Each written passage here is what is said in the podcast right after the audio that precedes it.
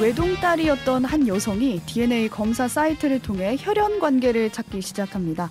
그런데 검사 결과 자신에게 7명의 형제 자매가 있다고 확인이 되는데요. 심지어 그 숫자는 93명까지 늘어납니다. 어떻게 된 일일까요? 방구석 코난 오늘은 2014년 미국 인디애나주로 가보겠습니다. 네, 안녕하세요. 오늘 방구석 코난 첫 시간인데 저는 코난 1호를 맡은 최선하고요. 함께 해주실 분을 모셨습니다. 코난 2호 서정함 아나운서 나와 계세요. 네, 저 말인가요? 제 이름은 서정함 탐정이죠. 네, 안녕하세요. 서정함 아나운서입니다. 네, 아, 네 저희가 이제 네. 곡부터 네. 코난 곡을 들으면서 시작을 했는데 네. 소개도 그렇게 해주셨네요. 네, 맞습니다. 네. 이거를 오늘 제가 참 되도 않는 성대모사를 했는데 열심히 연습해서 이제 나오도록 네. 하겠습니다. 네, 오늘 여기서 음. 뭘 하게 되시냐면요. 코난 2호를 맡으신 만큼 네. 오늘 사건 내용을 들으시면서 추리를 음. 좀 해주시면 되겠는데 네. 격주로 이 시간에 희대의 사건들을 저랑 번갈아 가면서 소개를 해주실 거예요. 네. 그래서 보고 듣고 계신 분들은 오늘 코난 3호가 돼서 음. 범인이 대체 누군지 추리하는 댓글 보내주시면 되겠습니다. 네. 그리고 가장 진실에 가까운 추리 해주시는 분에게는 방송 맨 끝에 음. 오늘의 코난으로 선정해서 저희가 선물도 드리니까 그쵸, 저희가 선물 엄청 푸짐하게 드리죠. 네. 그러니까 커피 쿠폰. 네, 열심히 참여를 하셔야 됩니다. 요즘 커피 값이 비싸요. 네. 그죠? 레인보우 앱과 유튜브 댓글로 많이 참여해 주시면 되겠습니다. 네, 저희가 아까도 말씀드렸다시피 이제 격주로 음. 하나의 사건을 가져올 텐데요. 아, 오늘은 일단 방구석 코난 1호님이 가져온 사건을 네. 한번 들어보도록 하겠습니다. 제가 오늘 들려드릴 사건은 네. 나도 몰랐던 93명의 형제들 인데요. 음. 일단 아, 오늘 사건의 세 가지 단서부터 보여드리고 가겠습니다. 저희 유튜브 오뜨밀 채널로 오시면 화면과 함께 보실 수 있습니다. 네. 어, 지금 단서가 세 가지가 나왔는데요. 어, 하나는 가족 사진. 음. 첫 번째 단서는 가족 사진이고요. 두 번째 단서는 난임 병원이네요. 네. 네. 그리고 세 번째 단서는 예레미야 1장 5절입니다. 네. 아. 어떻게 뭐 좀 추리가 되시나요? 아, 좀 가볍게 뭐 제가 이런 거 옛날에 많이 해봤으니까요. 뭐 음. 뭐 이렇게, 이렇게 단어 이렇게 제시해주고 이렇게 네. 스피치 하는 거. 그러니까요 가족 사진을 잃어버렸어요. 음. 근데 이게 난임병원의 성경책에서 발견됩니다. 아. 그래서 이제 딱 펴보니까 예레미야 1.5절이 나오는 거죠. 아, 끝말잇기 하는 것도 아니고. 오늘 아, 코난 2호로서 네. 잘 활동을 해주셔야 됩니다. 아, 이 정도면 굉장한 출인데 어, 네. 여러분들도 지금 이 단서만 보시고도 음. 어, 좀 이렇게 추리를. 어떻게 되는지 알 수 있다 하시는 분들은 댓글 막 남겨주시면 됩니다. 네. 네. 그러면 이제 첫 번째 단서 가족 사진부터 보도록 할까요?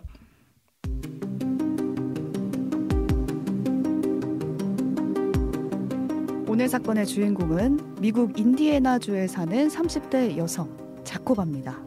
이 자코바는 자신이 어려서부터 부모와 그리 닮지 않았다는 걸 알고 있었어요. 음. 외형적으로만 봐도 엄마 아빠는 검은 머리에 검은 눈동자를 가졌는데 네. 자신은 금발에 파란 눈동자였으니까 가족 사진을 찍어도 본인만 탁 튀는 거죠. 음. 그때부터 자코바는 아 내가 입양됐구나 이렇게 짐작만 해왔거든요. 네. 그러다 나중에 커서 부모님께 내 출생에 대해서 물어보기 시작합니다. 그때 부모님이 이렇게 말씀하세요. 아이를 우리가 간절히 원했는데 자연 임신이 되지 않았어. 우린 어. 의학의 도움을 받았고 다른 사람의 정자를 기증받기로 했단다. 어, 이참 자코바가 음. 좀 놀라긴 했지만 어쨌든 좀 속이 시원할 것 같아요, 그죠? 그렇죠. 30년 만에 그 의문이 풀렸으니까. 속이 좀 시원하다 네. 못해 자신의 네. 배다른 형제 자매까지 찾기로 음? 결심을 합니다. 어, 이 자코바 이 친구가 이제 좀 추진력이 있는 친구네요. 네. 그렇죠. 음. 나라마다 기준이 조금씩 다르지만 네. 부모님이 불임 시술을 받은 이 병원은 정자 기증 원칙을 보니까 음. 한 사람의 정자를 최대 세 번까지 사용 가능하다라는 거예요. 어, 이제 한 사람당 세 번, 음. 딱세 번까지만 할 수 있다. 그러니까 어. 무분별하게 만약에 정자 기증을 해버리면 네. 이복 형제 자매들끼리 본인도 모르게 뭐 연인이 되거나 결혼을 해서 아이를 가질 수도 있게 되는 거잖아요. 그렇죠. 이러면 이거는 뭐 사실 뭐 거의 올드보이 되는 거예요. 이건 안 되는 거예요, 그죠? 그렇죠. 그래서 어. 대부분의 국가에서는 이 네. 정자 기증 횟수를 제한하고 있었거든요. 네. 이걸 알게 된 자코바가 어 최대 세 번? 그러면 음. 혹시 한 두 명 정도는 형제가 있지 않을까라고 생각을 했던 거예요. 네. 그래서 어쩌면 가족 사진에서 그동안 볼 수 없었던 자신과 닮은 누군가를 찾을 수 있겠구나 이런 호기심을 가졌던 거죠. 어 그렇군요. 근데 이게 사실 궁금한 게 음. 이거 뭐 찾고 싶다고 해서 찾아지는 게 아니잖아요. 어떻게 찾는 거예요, 이런 걸? 이게 음. 마침 나온 서비스가 있었는데 음. 개인의 DNA 결과를 바탕으로 전 음. 세계 음. DNA 지도를 그려주는 말 그대로 혈연 관계를 찾아주는 서비스가 또 나왔던 거예요. 어, 그렇군요. 네, 자코바는 이 사이트를 알게 되니까 음. 바로 음. 가정용 DNA 키트를 받아서 네. 검사 의뢰를 했고 그 결과가 나왔습니다. 근데 배달은 형제 자매가 무려 7명이 나왔어요.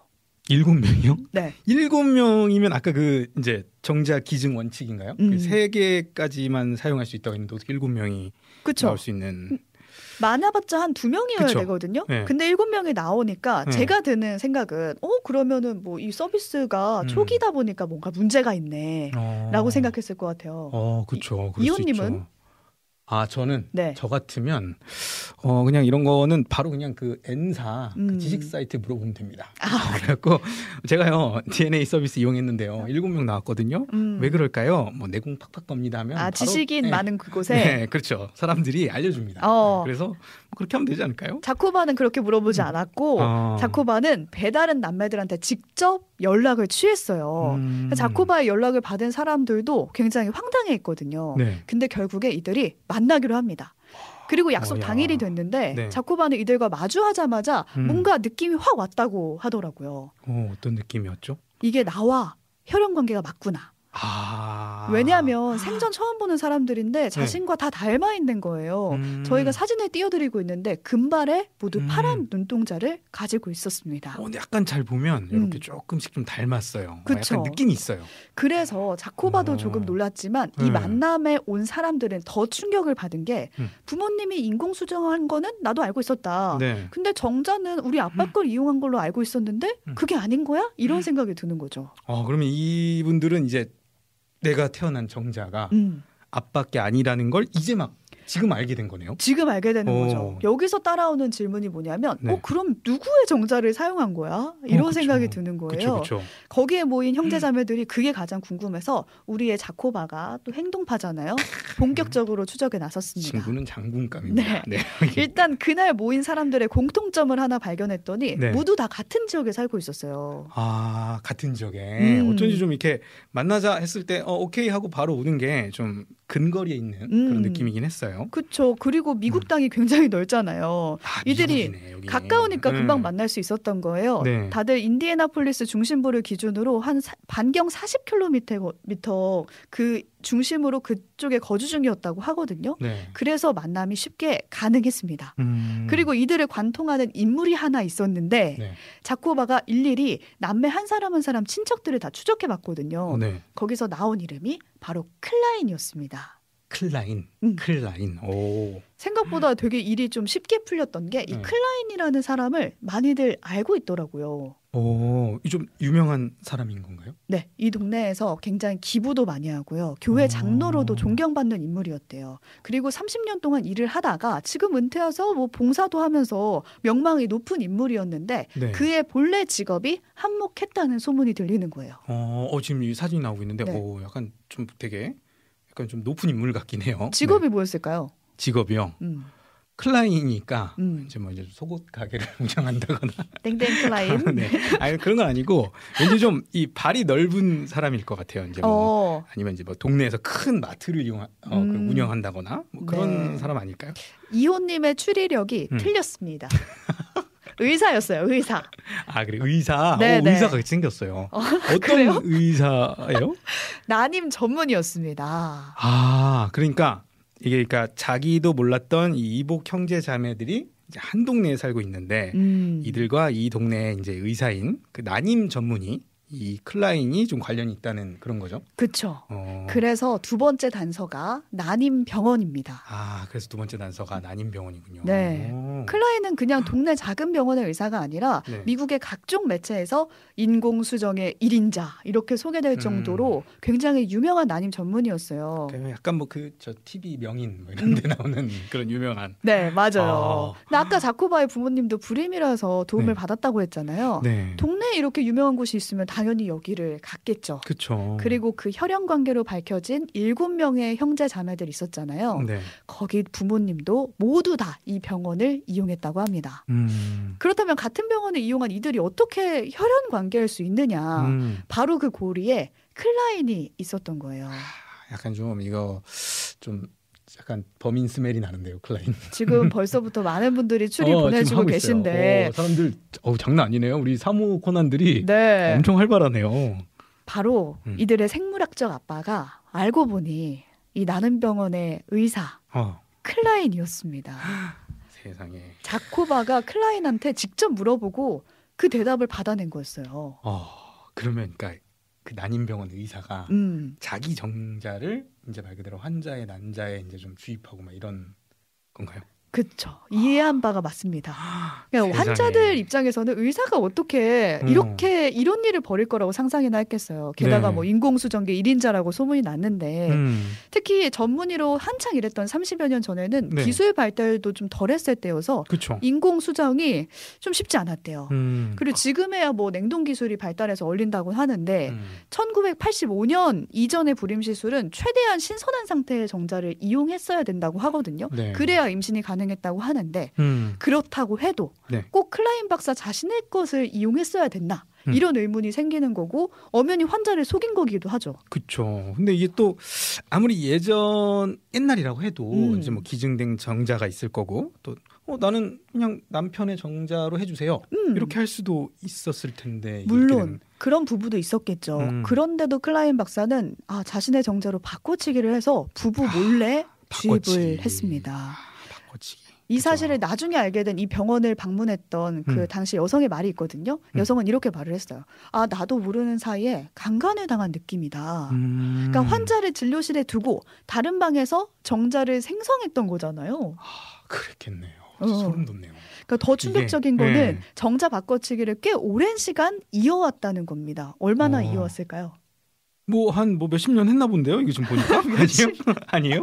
어, 이거 맞습니다. 어, 건강한 이후에, 사람이네 이 사람. 이후의 추리력이 맞았어요. 어. 1979년부터 2009년 은퇴할 때까지 무려 30년 동안 이 일을 해왔습니다. 30년 동안. 네. 와. 그리고 더 충격적인 건 이 사실이 밝혀지고 나서 클라인 박사의 태도였어요. 어 태도가 어땠는데요? 매우 매우 당당했습니다. 아 파워 당당. 네. 뻔뻔하네 이 사람. 어, 네. 자신은 임신을 원하는 사람들한테 가장 가능성이 높은 방법으로 음. 임신을 시켜준 거다. 이렇게 나오는 거예요. 아 근데 이게 사실 내가 지금 보니까 음. 이 제가 보니까요. 이 자코바 아까 제가 장군감이라고 하지 않았습니까? 네. 이 친구 가만히 있었나요? 안 있었을 것 같은데. 가만히 있을 수가 없죠. 그쵸. 반성하는 태도도 안 보이고. 음. 그래서 자코바가 이 문제를 사회에 알리려고 막 여기저기 수소문을 하는데 네. 아무도 들어주지 않다가 음. 유일하게 자코바의 목소리를 안젤라 기자 한 명이 들어줬습니다. 네. 다행히 이 안젤라 기자가 관심을 가져줘서 클라인 박사의 만행이 방송을 탔거든요. 음. 그때부터 이제 또 제보가 들어오기 시작하는 거예요. 네. 어, 나도 그 병원을 이용했는데 혹시 이런 생각 에 다들 제보를 했던 거죠. 어 그래요. 분명히 클라인 박사는 자코바한테 아 나는 일곱 명 정도한테만 내 정자를 이용했어라고 음. 말을 했는데 네. 방송 이후에 밝혀진 박사의 그 클라인 박사의 생물학적 자녀가 모두 몇 명이었냐면요. 네. 현재까지 자코바 포함 총 94명이었습니다. 아, 네 명. 아, 그래서 이게 제목이 나도 몰랐던 93명이라는 게 그러니까 자코바 포함 음. 94명이군요. 그렇죠.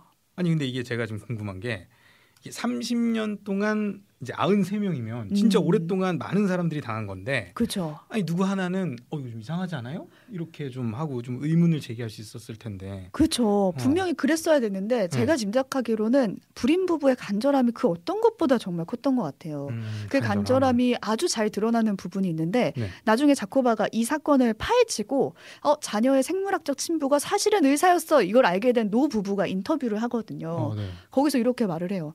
아 그래도 그 일 때문에 우리 아이를 만날 수 있었던 거 아니냐. 어, 아, 또 그렇게 생각하는구나. 네.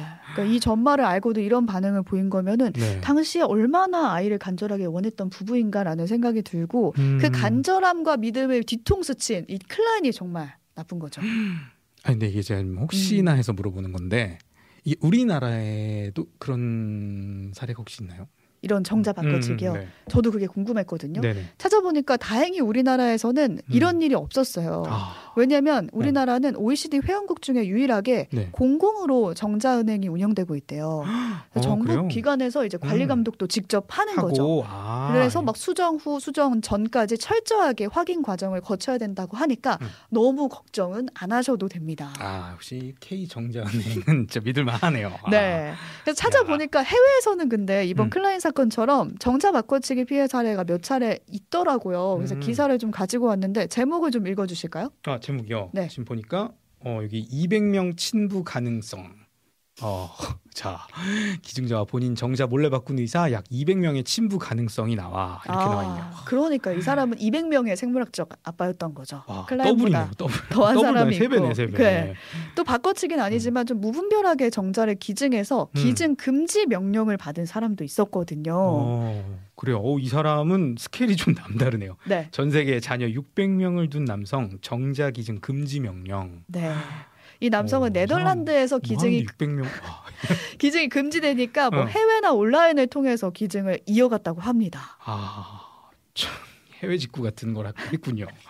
아 근데 이게 내 아무리 생각해도 이 클라인이 네. 이게 왜 이런 짓을 한 건지 대체 저는 이유를 잘 모르겠거든요. 무슨 음. 뭐 자녀를 많이 낳으면 뭐 세계적으로 뭐 1등하면 뭐, 뭐 금메달 주는 것도 아니고. 아니, 본인의 자녀면은 말을 음. 안 하겠는데 이건 남을 속이는 거잖아요. 그쵸. 그래서 바로 마지막 단서가 필요한데 네. 예레미야 1장 5절 말씀입니다. 아, 예레미야 1장 5절. 네, 읽어주실까요? 아, 제가 한번 읽어보겠습니다. 내가 너를 모태 짓기 전에 너를 알았고 내가 배에서 나오기 전에 너를 성별하였고 너를 여러 나라의 선지자로 세웠노라 하시기로. 네. 그러니까 하나님이 예레미야를 선지자로 세우고 부르시는 내용인데 네, 이게 뭐 상관이 없을 것 같은데. 음, 클라인은 이 말씀을 자수로 박아서 진료실 곳곳에 놓았대요. 그 정도로 굉장히 아. 좋아했던 말씀이었다고 하고요. 클라인이 이 말씀을 어떻게 해석했길래 이랬던 어. 걸까라는 지점이죠. 생각이 드는. 어. 근데 알고 보니 클라인이 다닌 교회는 사이비 종교 단체였습니다. 음, 아, 그래서 이 뭐라 그럴까